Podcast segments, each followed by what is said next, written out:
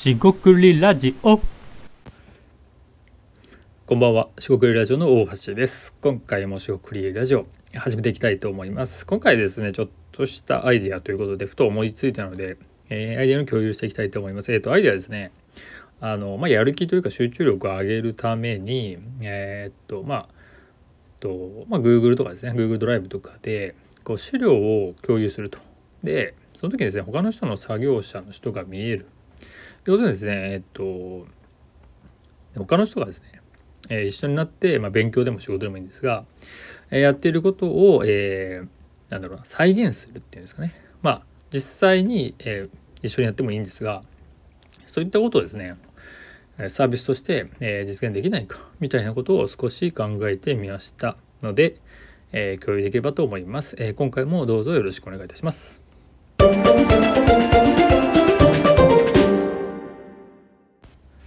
はい、四国ラジオのお菓子です。今回ですね、えっ、と集中力ですね、まあ、やる気、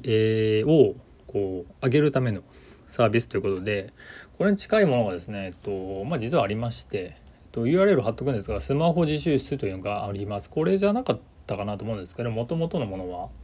えー他にもあるオンライン自習室っていうような、えカテゴリーですよね、えでありますと。でこれ何かというとですね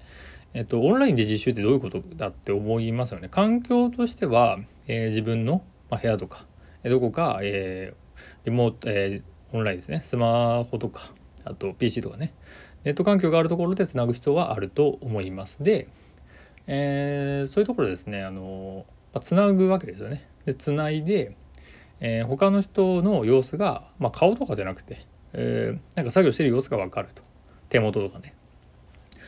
えー顔を映すものはもしかしたらあるかもしれません。で、えー細かい話は置いといてそのつなぐことでその他の人も、えー自習というか勉強とか仕事とかですねしていることでまあ、えーイメージ、えーしやすいものだと、まあ、図書館とかの自習室、まあ、別に塾とかでもいいんですが、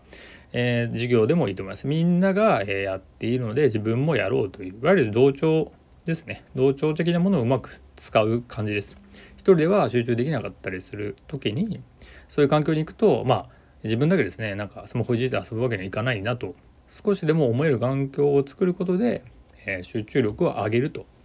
で、えー仕事だ仕事だけじゃなくて別に勉強でも何でもいいと思うんですが集中したい時にそういうものを使うっていうのは、えーありかなっていうふうに、えー少し感じました。最近ですね、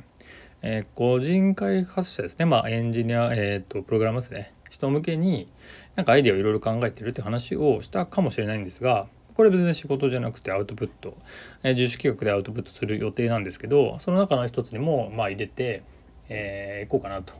思いました。で実際のまあ体験としてはそういうあれですね Google ドライブとかですねドキュメントを共有するような時に共同作業ということで一緒にやっているとまあ、作業もはかどると。でここでポイントなのが実際にそれコメントし合うとかそのコラボレーションツールっていろいろあると思うんですが、えーそこでですね作業を、えーフィードバックとかチェックしたりするようなそういう行為が必要なわけじゃなくてですねそれがあればまあいいんですが、えーオンライン自習室とかそういうサービスでは別に、えー自分のコードを書いたコードを見てくださいとかねそういう話ではないんですよね。あくまでも、えー、他にやっている人がいるっていうですね、えー状態状況を作るそういう環境を作ることが意味があると。だからその人がいるんだよとそういう人が実際にいるんだよっていうことさええー証明というかですね再現できればこのサービスは機能するんじゃないかなっていうことを思いました。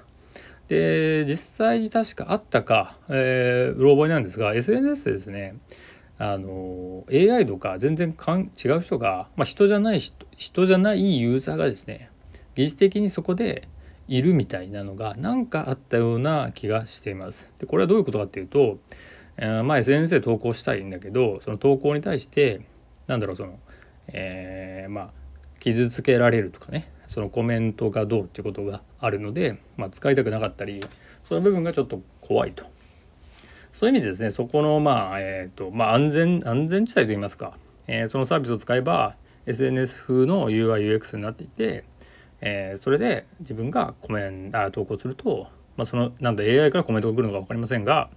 あのなんか SNS をやった気になるっていうそのこれまでねその自習室に行った気になるもしくはその要素をうまくえー分解して再現しているって捉えたらいいかもしれないです。ただ実際にはですねその環境自体をガラッと変えて、えー自習室環境のように静かにするとか、えーリアルの場で他の人が勉強しているとかなんか鉛筆とかねカタカタキーボードがする音がするとかねそこまではさすがに再現できないと思うのでそこはですね自分の、えーまあ、机とか、えーどこかで出かけて場所でやるとかそういう工夫は必要なんですが、え手軽にできるっていう意味では非常に面白いのかなと感じています。でですねえーっとまあそういうアイデアを少し考えてみてえーっとこれってまあツール系でつしかもあの今考えてるのはツール系で話考えてるので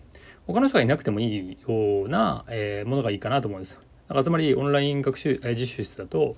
他の人がいないとそのなんか機能しないってことになると思うんでその人っぽい AI でもいいんですけど、えー画面上になんか人がいるとかそういうような感覚を、えー疑似的に出す出すことがなんかできれば、えー面白いかなと思ったりします。あのチャットですよね。あのチャットボットですね。サイト、えーウェブサイトを訪れると右下に出てくるポコッと出てくるようなチャットボットでもあれがあるだけでもしかしたらいるかもと思う。ただそれはボットであるので、えーそこで人がなんか話しかけてくるとか人がいるような感じを出すことができれば、えー面白いなと思ったりします。えー他にもですねゲームでですね、えー NPC じゃないですが要は、えー、とコンピューターですよねが人間のような動きをしたら人間っぽいなと思ってそれで他のプレイヤーも、